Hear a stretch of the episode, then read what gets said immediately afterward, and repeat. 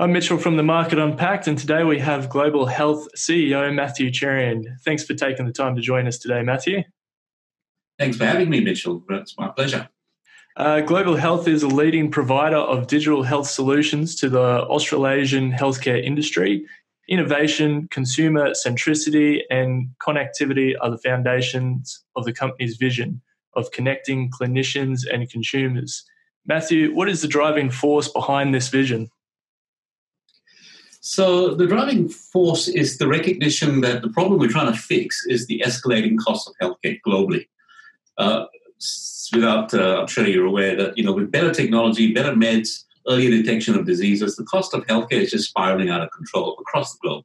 Mm. So uh, something radical has to be done, and and we think the uh, the um, the barriers or the, the enablers to, to sort of change the way healthcare is delivered and to produce better outcomes is by connecting the sector better. So we're not into, you know, I'm not talking about silos and also um, getting consumers like you and I to take more responsibility for our health and wellness. So it's very important, I think, in most most industries that have been disrupted have been disrupted by focusing on the consumer, and and, and that's why you know we're pretty focused on uh, on, on the healthcare consumer as being center of the ecosystem. Mm, yeah. And uh, from recent announcements, it appears that the implementation of your products is benefiting from government changes uh, to data reporting. What are some of those changes, and how does that? Uh, how do your products provide an answer to those changes? So um, it, the, the, the whole funding of healthcare is moving from um, fee for service because of this escalating cost, there's a move across the world for healthcare to be funded based on value or improved financial outcomes and improved health outcomes, and demonstrably so.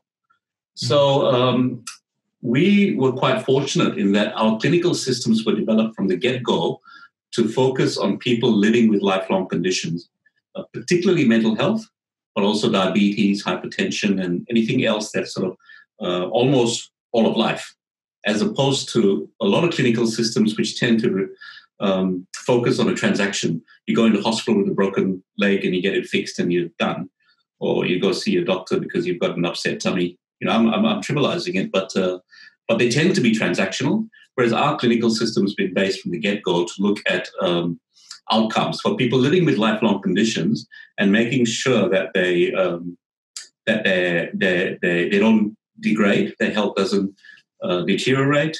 Uh, they're kept well, and we encourage them to grow uh, to, to stay to stay well. So our Mastercare product has always been well regarded in the area of of life chronic disease management, if you like, and it's been outcome based. Um, in addition to that, a lot of the funding in healthcare is now, as I mentioned earlier, based on outcomes and value.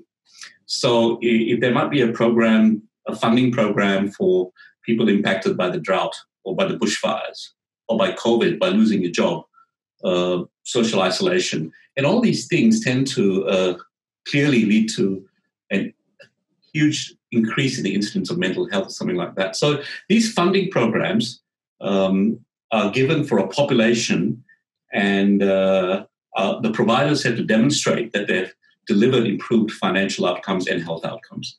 And because our product uh, has been designed to actually uh, work towards outcomes, um, we are in a strong position to sort of satisfy the reporting requirements of the government uh, without which which are collected as part of delivering the healthcare service as opposed to you know doing the doing the delivery and then keying in the data and doing a report type thing. So it's it's, it's very flexible very powerful mastercare for for exactly that purpose yeah, and I guess um, the products are also aimed at breaking the, the silos of the data.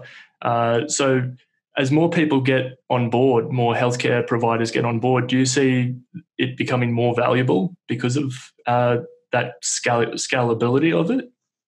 Yeah, so there's two, two elements to that connectivity question, um, or the or the network effect, as you as you putting it. Um, certainly, as more and more people come on board, we we are starting to collect much bigger sets of data, and this big data uh, lends itself to uh, analysis for patterns and trends, uh, and which we can then share with our customers to say, hey, so they can benchmark their performance against their peers. Uh, and they can sort of uh, look at patterns and trends, stuff that's worked versus stuff that hasn't worked. Uh, that's one aspect where the network effect indeed is very important because the bigger the data, the better the ability to um, to, to analyze. The other aspect is that we also have a strong commitment because uh, chronic disease or, or, or, people living with lifelong conditions, they tend to involve a team of carers. So you're not talking about just a transaction with a GP or a specialist. You generally have a bunch of specialists, uh, you know, a psychiatrist, a GP. You might have a bunch of allied health providers. Uh, if you've got diabetes, it might be podiatrist, a nutritionist, uh, um, and so on, endocrinologist. Um, and so we've always, from the get go, encouraged connectivity across the sector. And, and so we, by doing that, um, yeah, you do get a network effect because the more people that can share information, the better it better they are equipped to make decisions, to make the right decision, to get a complete picture of my health, not what they've collected from me, but what other people have collected from me. And they can make a, an informed decision, hopefully a better decision. Yeah. Uh, has COVID 19 sort of brought forward the adoption of, of your products as well? Absolutely. I mean, it's amazing. We uh, been spending about a million dollars a year for the last eight years on this on this vision of ours to sort of connect the sector and empower consumers, get them to engage with their care team. And we thought we had about five years to do all this, but COVID's compressed that timescale uh, quite significantly. Uh, so one of our platforms, for example, is is is uh, about patient engagements. It's about giving uh, clinicians a digital doorway so that they can um, uh, do video consulting, they can do online forms, they can do uh, discussion groups, forums with their patients, um, and uh, and that's suddenly escalated. The demand for this just escalated. We've got patient portals that have doubled in the last few months. Our core product, which is the uh, our strength, which is in the management of people living with mental health issues, uh, that's sadly uh, taken off beyond belief, right? Because mm. that's what you know. If you've lost your job, if you've lost your friends, or you can't socialize with your friends, I mean, uh, I think I saw on the telly last night that uh, Professor Patrick McGorry said that uh, we focused on the 110 deaths out of COVID, but in that same time, 1,000 suicides have occurred, right? Yeah, wow. So, uh, yeah, so that's so sadly, COVID's uh, COVID's just uh, impacted us in, in, in, an unbelievable way. Yeah. Yeah. And uh, back in March, you announced a partnership with Best Practice uh, Software uh, giving global health exposure to over 5,000 medical practices.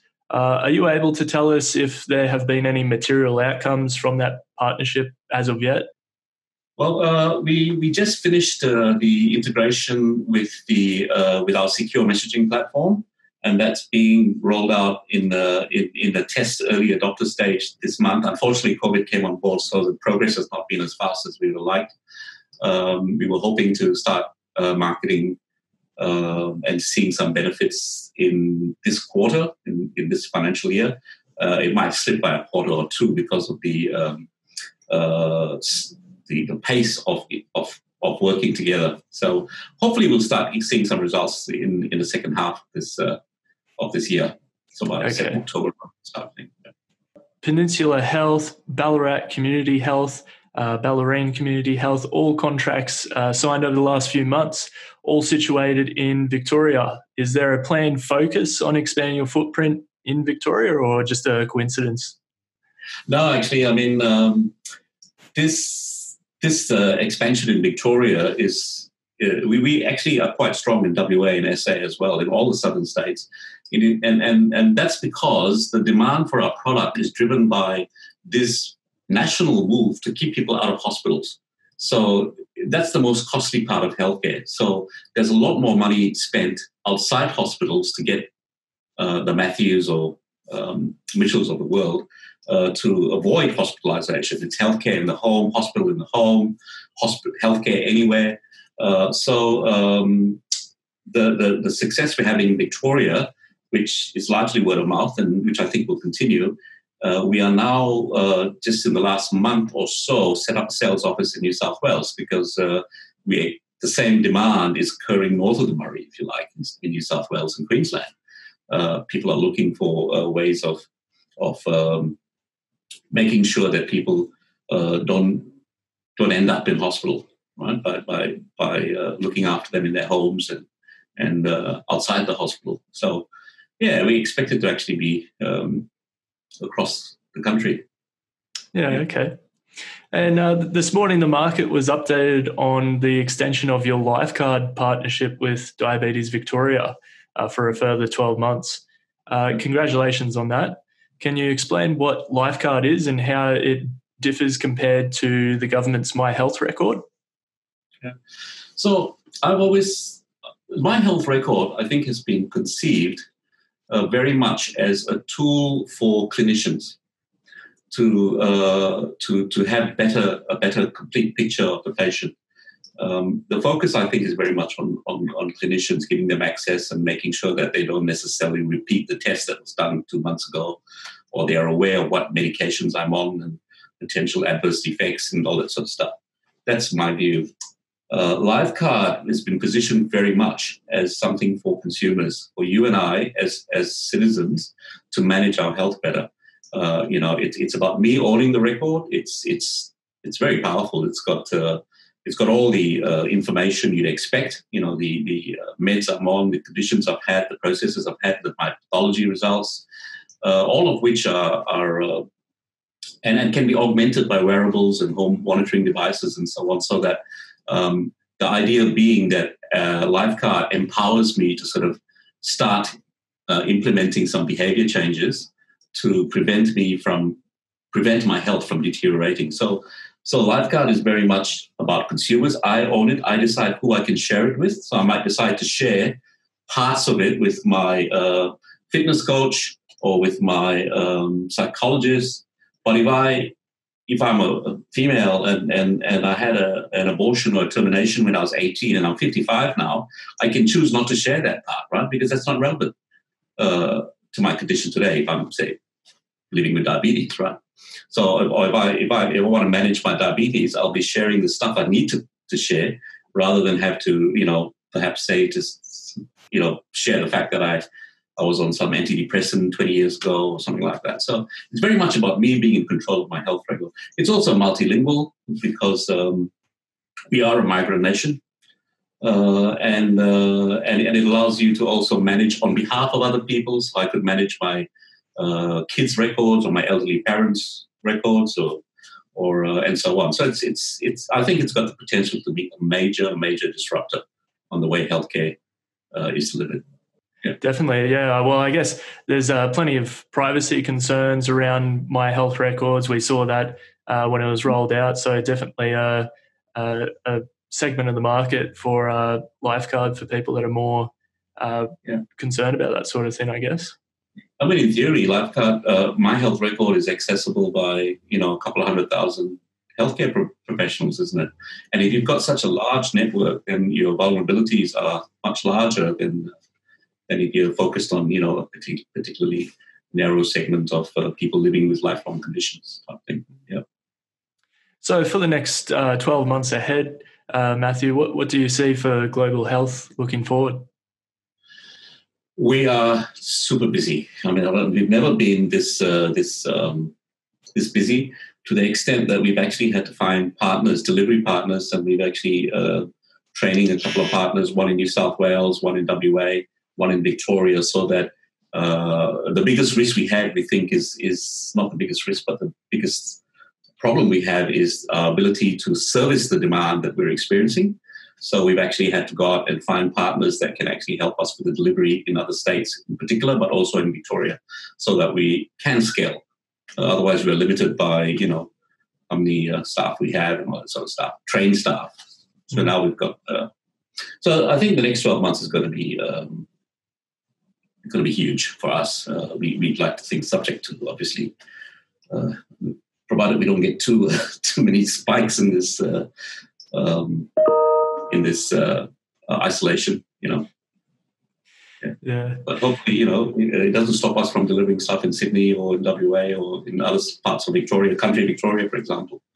We have a partner that's based in Geelong, and uh, and they can certainly do help us with the bellarines and Ballarats of the world, uh, while we in Melbourne are stuck. so it should be great. It should be a good year from, a, from a business perspective. Yeah. Well, sounds like exciting things to come. Uh, thank you for taking the time to to join us uh, today, Mathew. Really appreciate it. My pleasure, Mitchell. Thank you for having me. Yeah, well, I look forward to speaking with you in the future and seeing how uh, global health uh, tracks over the next 12 months. Absolutely. Likewise. Yeah. Look forward to it. Oh, thank, thank you. you very much. Cheers. Hey guys, hope you really enjoyed that one. If you want more videos like this, make sure you drop a like below. And also, if you're interested in interviews from certain managing directors or CEOs, make sure you comment that below and I'll try to reach out to them to get a video with them. So thanks guys, until the next one, catch you later.